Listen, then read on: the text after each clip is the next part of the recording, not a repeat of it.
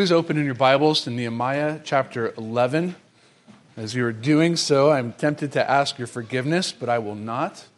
it is a long reading, and if you have a hard time standing for a while, uh, this would be a good day to sit.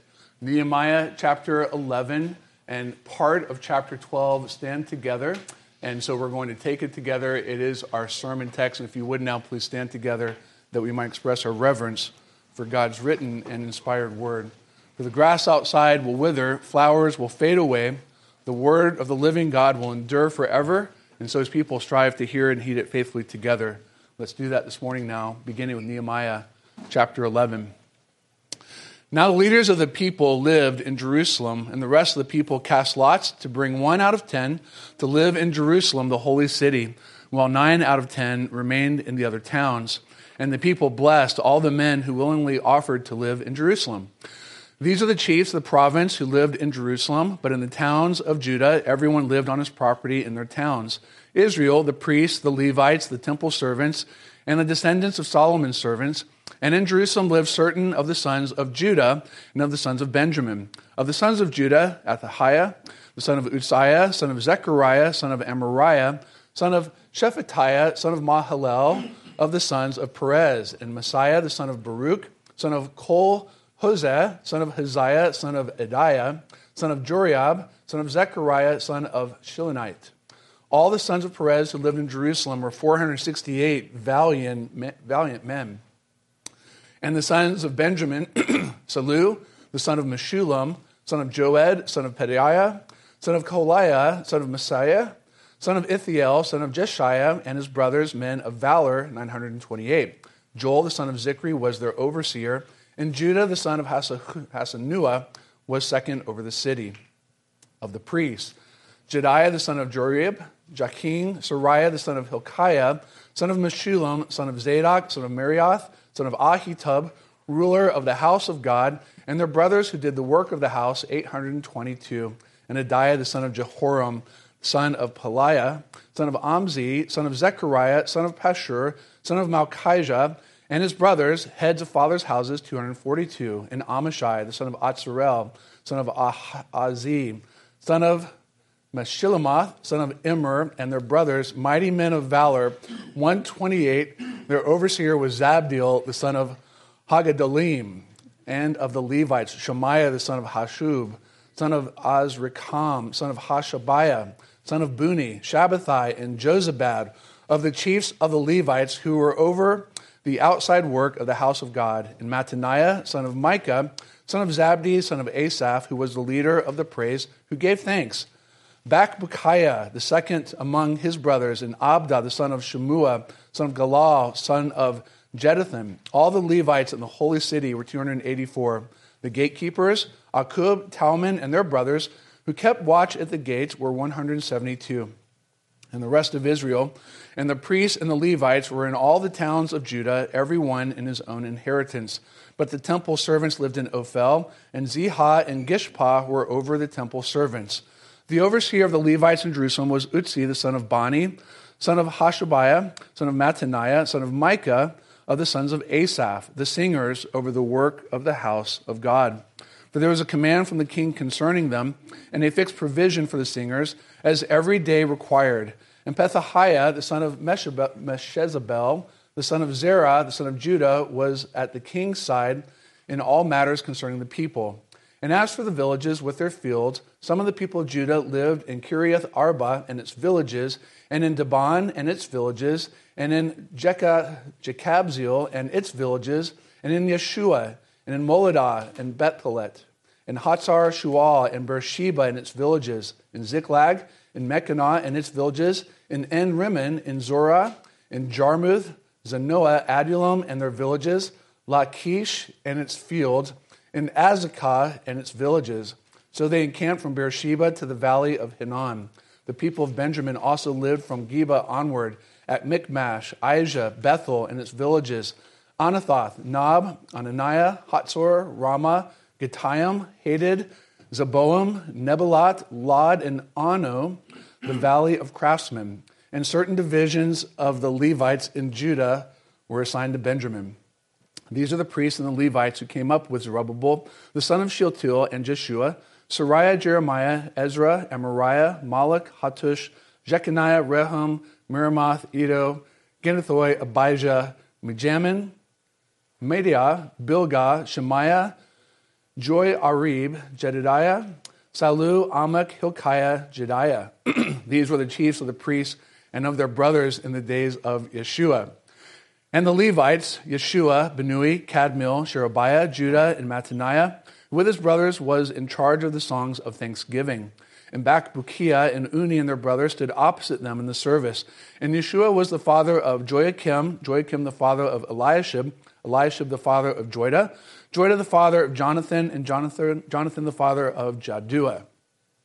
And in the days of Jehoiakim were priests, heads of fathers' houses, of Seraiah, Meraiah, of Jeremiah, Hananiah, of Ezra, Meshullam, of Amariah, Jehonan, of Malachi, Jonathan, of Shebaniah, Joseph, of Harim, Adnah, Meraioth, Helkai, of Iddo, Zechariah, of Ginnethon, Meshullam, of Abijah, Zichri, of Miniamin, of Moadiah, Piltai, of Bilgah, Shammua, of Shemaiah, Yehonathan, of Joiarib, Mattenai, of Jedidiah, Uzzi, of Sallai, Kallai, of Amok, Eber, of Hilkiah, Hashabiah, of Jedaiah, Nethanel.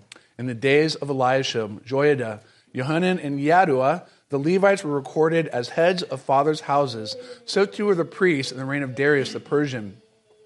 As for the sons of Levi, their heads of fathers' houses were written in the book of the Chronicles until the days of Yohanan, the son of Eliashib, and the chiefs of the Levites, Hashabiah, Sherebiah, and Yeshua, the son of Kadmiel, with their brothers who stood opposite them, to praise and give thanks according to the commandment of David, the man of God, watch by watch.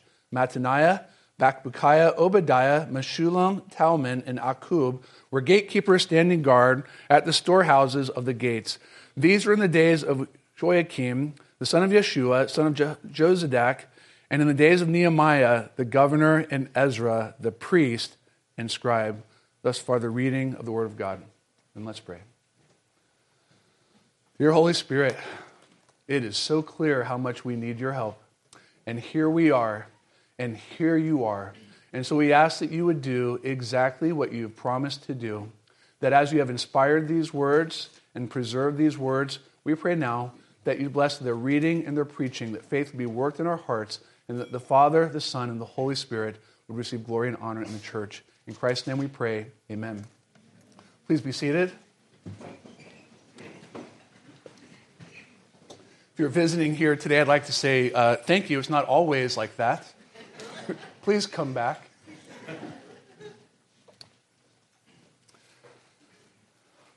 It is a strange and long section, and arguably uh, the last of its kind. Some of you are, are saying amen and amen. But in many ways, it is a beautiful chapter, and as we begin to dig down uh, deeper into the details, perhaps that's something that you will see. I'd like to begin by taking our attention to the importance of the city. How important is the city? Well, many of us think about cities in terms of, uh, on the one hand, at least certain positive things, the resources they provide, the, uh, the safety that might appear in them. But when you think about uh, the idea of the city itself, it is an interesting trail to walk down. Some of the earliest known cities are actually the ones that are found in the Bible thousands of years BC. Many of them formed alongside rivers because there people could settle and find not only uh, water to drink, but to bathe in and to nourish their fields the first city in human history to reach 1 million people was Rome in the first century before Jesus came into this world. And the, the history of the city is sort of an interesting idea, at least for a moment, as a brief way of introduction. In 1800, half of the world's population lived in rural areas outside of cities, and now over half of the world's population lives inside of cities. The world has changed. In many ways, we have moved out of the field and into uh, the city because cities are perceived as having safety and pooled resources. But not so in the days of Nehemiah. In the days of Nehemiah, the city was not necessarily the happening place to be. And as we see in this chapter today, uh, interestingly, in many ways, it was actually a great sacrifice to leave the rural life for life in the city. But such was the calling of the people of God, because God Himself was populating or repopulating the city of God for His glory and our good. And that's what we'll see today in our text. We're going to approach it through three points as you have there in your outline. And the first one we're going to consider together is a people of providence. Now, if you've been here for a while, you know that the list, the list that we just read together uh, is not the first one that we've read. If you're here visiting, you're looking around the people in this room thinking, poor people. But this is the fourth of five lists in the book of Nehemiah that remember God inspired. He doesn't simply inspire stories, He inspires lists and names, even as we have them recorded here. And so uh, the four lists that we've looked at thus far includes a list of those who returned back from the exile, those who went out to do the work together on the wall, those that stood, and just a chap- couple chapters before this one, to renew the covenant before God those who here in this list repopulate Jerusalem. And then the next and last one that we'll see are the priests and Levites that serve together in the house of our God. Uh, this list is a doozy. This chapter that I just read is a doozy, but as you'll see, chapters 11 and 12 really do hold together as one unit, uh, one chunk that hopefully is properly preached together as a whole. And, and I will say, and I mean this with sincerity, I, I, I appreciate the privilege that it is to preach to a church that takes God's word so seriously that you would stand for such a long reading and sit then to hear it preached. And I think in your heart of hearts, actually hope that I would not skip a chapter of the Bible just because it's long and the list of names is hard to pronounce. But as we have seen before, we're going to see again, uh, these lists are not just tedious catalogs of hard to pronounce names, uh, their history for the soul. In their own way, in a unique and providential way, they tell the history of God's people. They, st- they tell the story of not only the people of God, but of the work of God among his people. And, and they give us, in a certain sense, a sense of our place in the story as well. As one author refers to it, uh, these archives convey a series of far reaching biblical truth for the family of God. First lesson that we ought to listen, listen to and learn from uh, is that of God's providence. And what I mean by that is as the chapter begins, chapter 11, they're casting lots to see who it is that would return to the city. Uh, all by itself, that immediately introduces the idea uh, that those who are going to be selected to go did not necessarily, or at least not all of them, actually want to go. That's why they're casting lots. Uh, this is kind of like uh, when a few young guys are doing Rochambeau to figure out uh, who's going to be the first to do something either really brave or really dumb. Well, uh, this is the first time, as we've already highlighted in the introduction, uh, this is the first time in, let me start the whole idea over.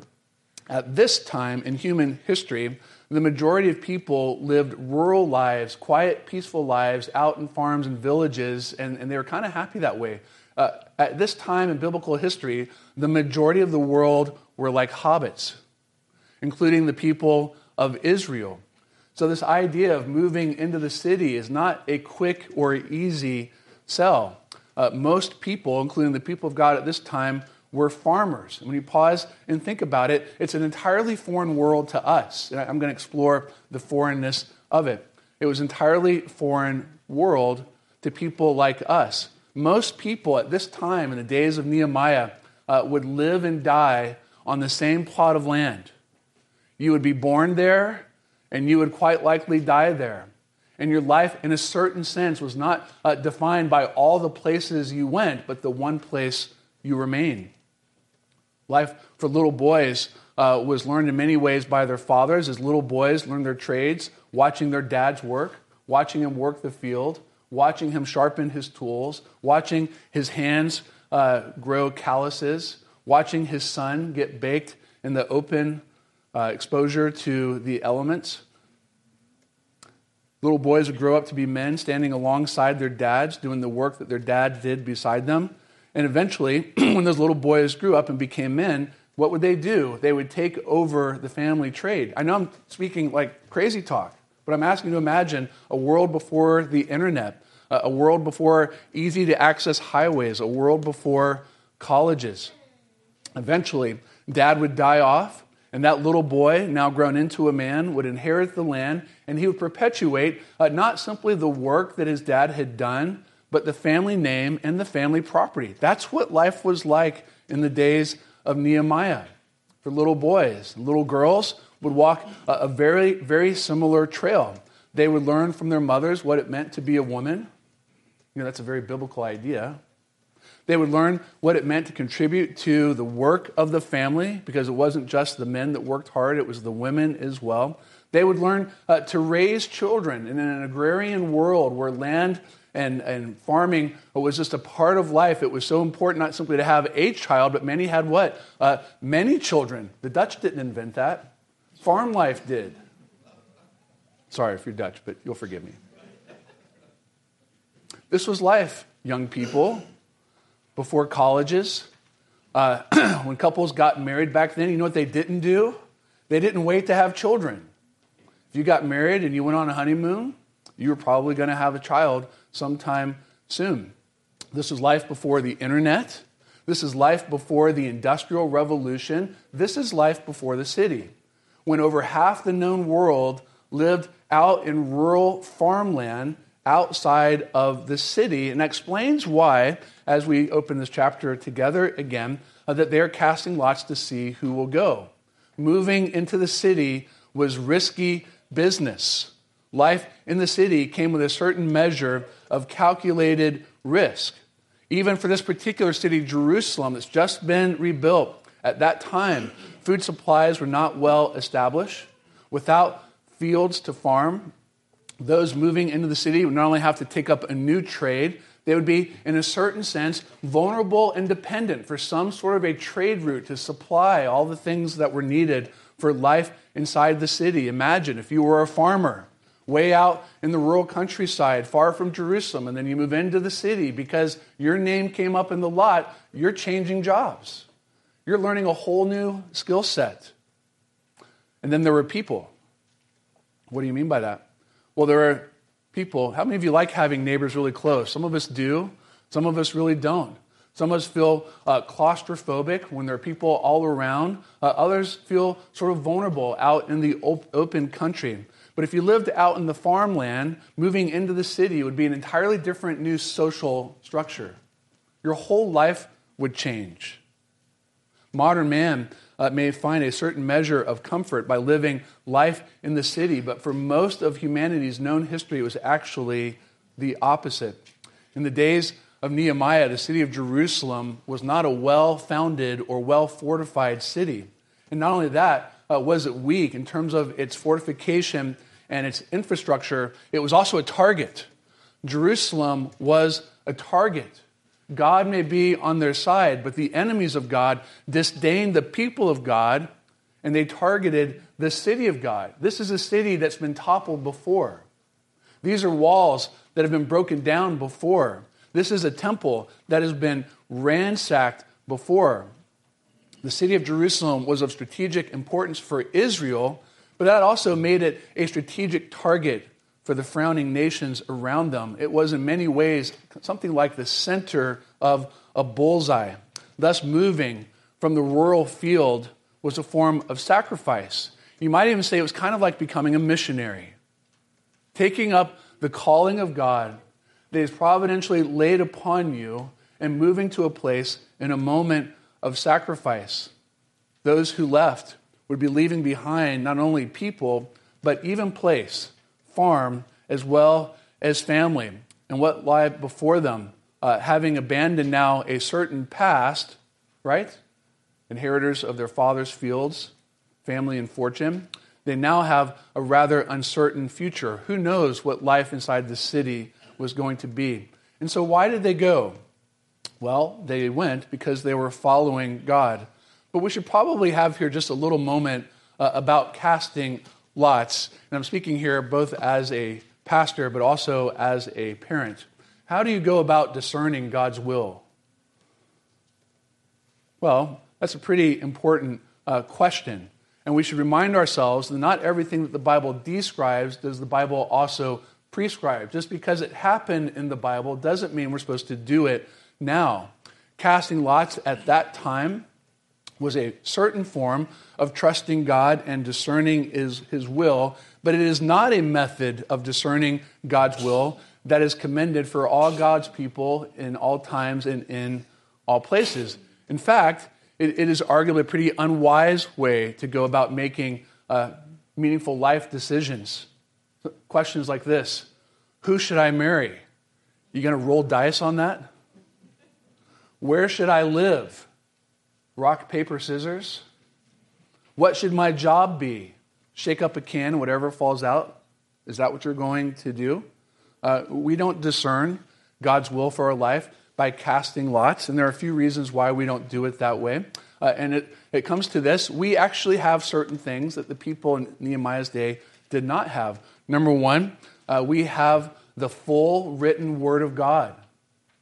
They did not have that yet. That's a pretty big deal and a pretty big difference. We also have pastors, elders, deacons, and a whole church in a certain sense that was not yet formed in quite the same way in the days of Nehemiah. We have an abundance of counselors that has uh, been surrounded all around us. We have the Spirit of God in ways that they did not have at that time. And we have one another. But as one author, uh, Raymond Brown, says very helpfully, Christian believers who genuinely seek God's will and have a single eye to his glory are less likely to make serious misjudgments about the big issues of life. So here's the point, and don't miss it. If you want to make good decisions in life, don't cast lots for those decisions. Walk closely with God. Because the best way to make good decisions is to be close to God. When we're spiritually strong, we make good decisions. And when we're spiritually weak, we are tempted and inclined to make very bad decisions. So if you are facing big decisions in life, read your Bible, spend time in prayer, guard your heart. Remember, and this is an encouraging word, I hope, that what God calls us to do, He also provides for us to do, including providing the wisdom to discern, through the right means, that is, what He is calling us to do. And this takes us to our second point. What, what is the thing that God is unambiguously calling us to do? Well, holiness. If you're unsure about certain moving targets in your life, certain decisions uh, you might be inclined to make, uh, one thing you can be sure of is that God calls you to holiness. And we're going to talk about the city now as a place of holiness. Point two. Why was moving back into the city such a big deal? Why was it so important? Well, in many ways, uh, we're going to squeeze an awful lot of juice out of just one verse. Verse 1 Jerusalem is referred to as the holy city. But don't run past that too fast as though there's very little to say or think about there. Jerusalem uh, was, in a certain sense, a one of a kind city in all of the world. In all of the world, Jerusalem was a city set apart. Only Jerusalem is referred to as a holy city in the Bible. And in manner of speaking, not only was Jerusalem a city set apart, but Israel was a people being set apart as well. To say it this way, God has set apart both a people and a place for himself. Jerusalem was to be the city of God. And what made the city holy, as it's referred to and not one, was not, follow me here, was not the presence of the people, but the presence of God Himself. It was the presence of God that made Jerusalem a holy city. There was nothing intrinsically holy about it. It wasn't a special kind of dirt. It wasn't a zip code on the map. What made Jerusalem holy was the presence of God Himself. It was God Himself who was holy. His presence would reside in Jerusalem. His temple was now being again built so rebuilt in Jerusalem. That's what makes the city holy. His people were inhabit the city not only to maintain the temple, but to commune with the one who would dwell in its midst. God would come again and dwell in the midst of Jerusalem. And there the people of God would commune with the God of those people. God gave a command to Israel that they should be holy, even as He Himself is holy. And part of what they're doing now is embodying that holiness in a very practical way. In some respects, it's a great privilege, then and now, to be God's people and to be set apart from the world as holy. But not only is it a great privilege, it's also a great responsibility. For those whom God declares to be holy, He calls to live as holy. And that's not always easy, is it? To live consistently with the holiness with which God has described us. In many ways, the book of Nehemiah describes a man, Nehemiah himself, uh, who is fascinated with the holiness of God. Think about that, that language again. Fascinated with the holiness of God. You want to talk about a game changer in your Christian life? Try that.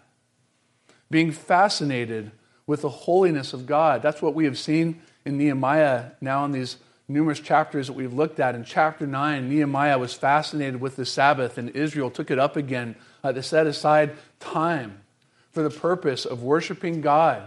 They made promises that they would not engage in worldly things, but rather would engage narrowly and exclusively with that which was holy.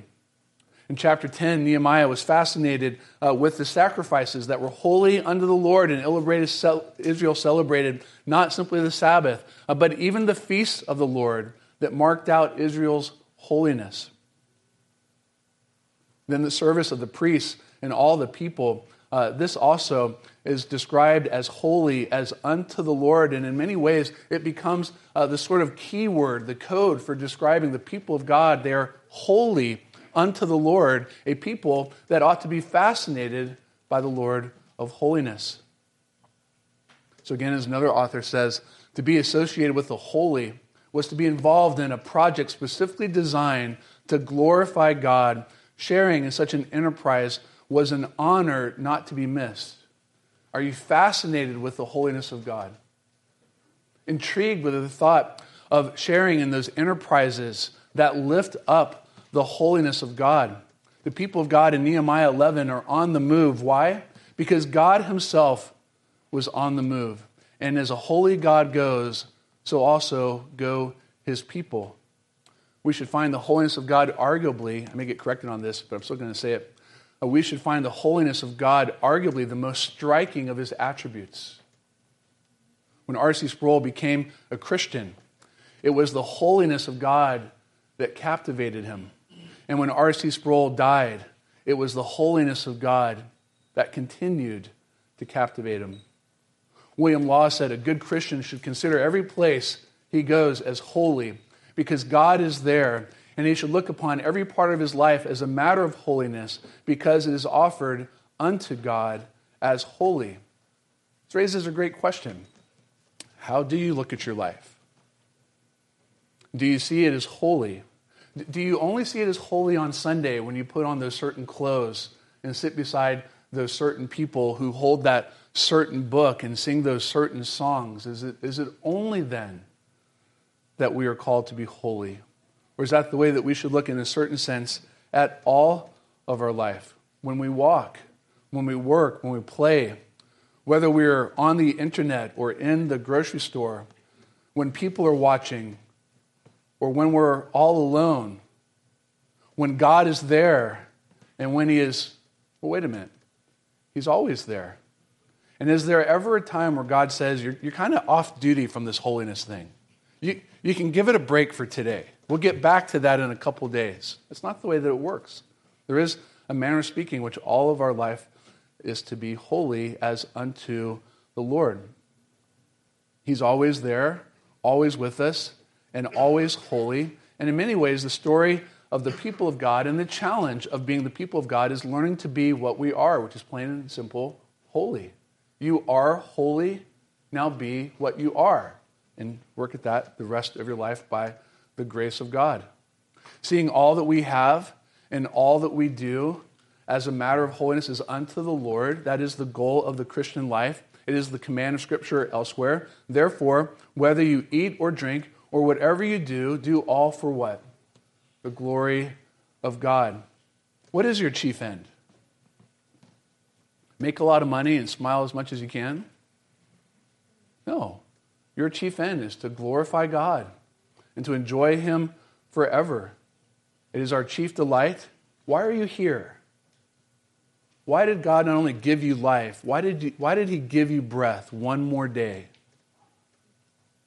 Well, it's the reason why God brought Israel back to the city, and it's the reason why God brings us into His presence, which takes us to our third and our final point the privilege or a privilege of service. I do have uh, one final point to make, and I, and I grant that it may seem to you almost like a little bit of a, of a bait and switch, so to speak.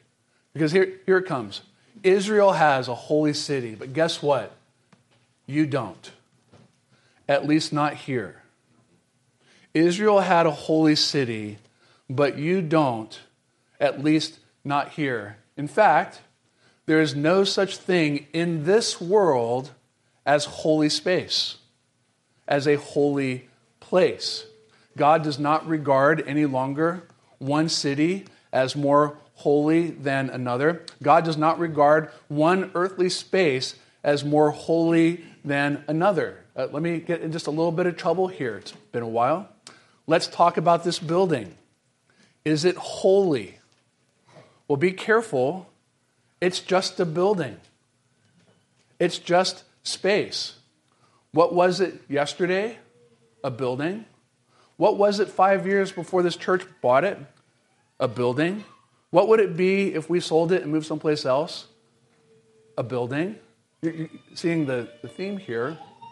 The walls, in and of themselves, are not uh, holy. Uh, we sometimes refer to this room almost improperly by calling it a sanctuary. Technically, it's just a place where we come and worship together, right? It is used, however, for a holy purpose. But the space itself is just a space. God does not dwell here physically. Christians should be careful about the way that we talk about uh, certain places as though those places themselves are sacred. But there is something that God regards as holy. He regards his people as holy, and he also has a sense of holy time. The Lord's Day, when God calls us out of the world and into his presence, that's holy. That is sacred. That is unto the Lord. The Lord's day is holy. Abraham Kuyper famously said that there's not one square inch in all this world that does not belong to God. And that is true in a certain sense. All of this world belongs to God, but there are no earthly temples. This is not a temple, this is office space where the people of God come and gather together for worship. But you are his temple. In a certain sense, this is beautiful. You are his sacred space. You are his particular property. You are, if we can say it like this, not simply his temple, but the city in which he dwells. When we gather together, it's not simply our individual bodies that are referred to in Scripture as his temple. Uh, we collectively are his temple, his city in which he dwells, where his holiness is manifest, where the glory of God is on active display before a watching world. The building, the walls here, beloved, are not holy, but you are. And that is a remarkable privilege. Nehemiah 11 through 12 is not just an exhausting category of names, though I admit when I finished reading, I wanted to sit down. Maybe you're hoping I would. I once heard a preacher who wasn't sure what to say on a Sunday morning, so he read all of the book of Ephesians and he sat down, and that was it. There was no sermon. But he did end climactically with, Thus saith the Lord, and no one could argue with him. I was tempted to do something this morning, but did not yield. Nehemiah 11 through 12 is not just a long category catalog of names, it's a collage of holy service, of holy servants. And I want you to think about it uh, a collage of holy service and holy servants. Some, as we saw in verse 1, some went by the casting of lots. But did you notice in verse 2? There were others who went freely. There were others who volunteered. It's kind of like those who have gone off to war. Some were drafted and others signed up. And why did they do that? because they saw that the need was urgent. Why do missionaries go where they go? Where do they come from? We've asked this question before. Uh, where do missionaries come from? Well, they, they come from the heart of God's people. They come from the heart of God Himself. When the need is made evident, people stand up and say, Here I am, Lord, send me. They see the need and are driven by love for God and love for neighbor. They are compelled, like so many have been in history and are even now, compelled by the holiness of God and want to make the goodness and the glory of God known to the nations and cannot imagine uh, waiting another day, spending an idle minute doing anything other than serving God. And so, what do they do? They aren't called by the casting of lots. They are called like those in verse 2. They surrender to the providential will of God because God laid it on their hearts to go. They say again, Here I am, Lord, send me. And there are all kinds of missionaries. I'm not just talking about the ones that make it into our New Horizons magazine or onto our missionary cards or magnets on refrigerators. Uh, there are all kinds of missionaries in Nehemiah 11 and 12. In fact, it's really fantastic that they're not the normal type of missionary, that they're not the sort of celebrated professional Christians as we've once referred to them. And if you look at this catalog, uh, you see a collage of those high and low, if you will. Some are leaders, but others are followers. Why? Because everyone was following God. Some were speakers, others were administrators, like city officials that attend uh, to the tedium of city life. Some were priests, serving in the temple. My arguably favorite category are those who are listed here as the singers. There's a, a description of antiphonal singers, some standing here, others there, uh, singing in harmony. As we were reminded uh, yesterday, when beautiful voices come together, there were some called to offer God praise. There were others that were called to give God thanks, and there were some who were called uh, to pray. So again, some were priests and others would singers. But uh, think about how, for those of you that attended the, the wedding yesterday, what would that wedding have been yesterday without the beautiful music that we had? Well, shorter, but far less beautiful. And the music was beautiful. Some of the missionaries in Nehemiah 11 and 12 are well known. Some of those names I read, you've heard before, you knew them before I said them. Uh, others uh, you've never heard of before, unless you're a member of the church and know that one family has like five names taken from that chapter. And we love you. And I couldn't pronounce half of the chapter without your help. But where would the church be? And there's a beautiful pastoral point here. It's a, it's a very heartfelt point. Where would the church be? Where would the church be without its lesser known servants? The names you don't know, the jobs that maybe aren't quite as prominent or celebrated. Where would church history be without the little people the ones whose names are never written into biographies or talked about in Sunday school classes or in theological lectures. Great things in history are remembered, but unfortunately, we only remember the so called great people who get the credit. William Wilberforce, a Christian who's credited in England for so much of the work of ending slavery there, a well known parliamentarian. Uh, you know his name if you know that story of history, but how well do you know Thomas Clarkson? Who was the researcher who put so much of Wilberforce's information into his hand and onto his desk that prompted Wilberforce to do the work that he did at great sacrifice. And all of us know the name D.L. Moody. I love this particular illustration the best. D.L. Moody, the famous pastor, preacher, evangelist who led so many people to Christ. But how many of you know the not so famous name of Edward Kimball, the Sunday school teacher that led Moody to Jesus? When he was a young man. History has a tendency of celebrating great names, but do you know what heaven celebrates? Faithful service. Faithful service. The story of Christianity is not, beloved, a story of celebrities, but rather a story of sacrifice, selflessness, humility, and love. Why?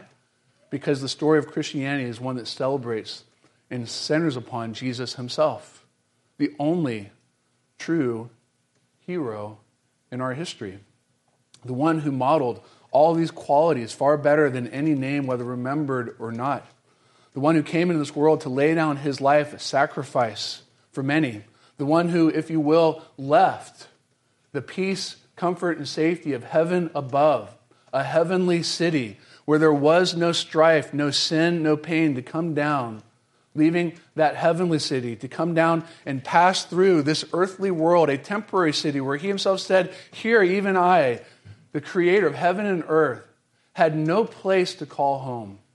Foxes and birds might, people might, but not Jesus. He passed through. Why? Because he knew that in this world, he himself had no lasting city and in this world, we would have no lasting city as well. The book of Hebrews makes this point beautifully and brilliantly that here we have no continuing city. There is no holy Jerusalem that you can go to, it's just a place. Southern California, San Diego, lovely weather, except for yesterday. But it's not holy, it's not sacred. It's just a place. And many of you know, whether you like it or not, how easily your zip code can change. And what does all this teach us? Here we have no continuing city, but it is here that we have no continuing city. We have a city that awaits us in heaven, and that space is holy. We have a city that awaits us in heaven, and all of its inhabitants are holy. And like the people of God Nehemiah 11, we leave our earthly cities behind. And we travel to the city of God.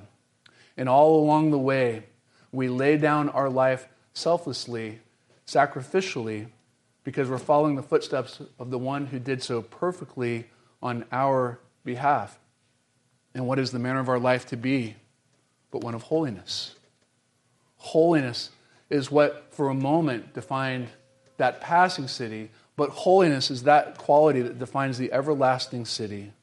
And holiness is what ought to define the inhabitants of that city, not simply in heaven, but even now. I want to end by making just one final point here about family. And you may say, well, that doesn't seem quite right.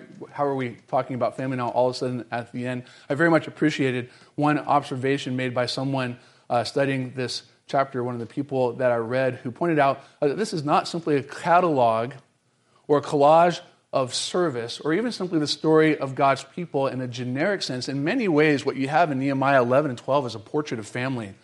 Over and over, repeated references made to the heads of households and the heads of households. And then when you look at the work, if you read it like five times, you pick up this point that all the work is organized not simply around the work that was done, but who did it. And people were bound together as families for the work. The priests descend from a family, the Levites descend from a family, the singers descend from a family. So much of the work is organized around family because in the Bible, not only uh, was field very important, family was very important.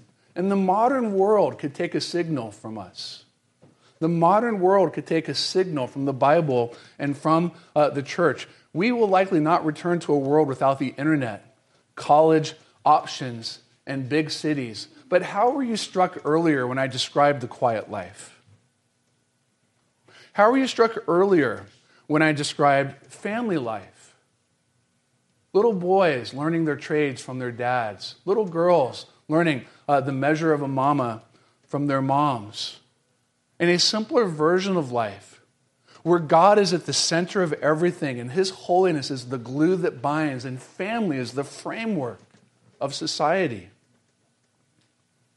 So, yes, God had a city for His people, but that city did not last. But you, beloved, while you do not have here in this world a lasting permanent city, do you know what you really have? It's actually quite beautiful, and it's even better than a city with walls. He has not given you a lasting earthly city, but what He has given you is family. And not just the family that you're related to. If there's one thing that yesterday illustrated for so many of us, two families become one, don't they? And in the body of Christ, many families are one. So, here in this world, beloved, perhaps you don't have a lasting city, but you do have a beautiful family. You do have a holy family. You, beloved, are part of the family of God. And together, we look to that heavenly city whose builder and maker is God. Let us pray. Our great God in heaven, we thank you for all that you have given to your people, including your word. Nehemiah 11 and 12 are a little bit hard to read, but a real privilege to preach. To see how you set aside at that time a people and a place.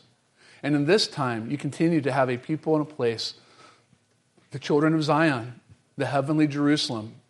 We thank you for all that we have together in Christ and that He was willing to leave that safe station above to come down and pass through this present evil age where the city of man and the city of God are in constant friction with one another.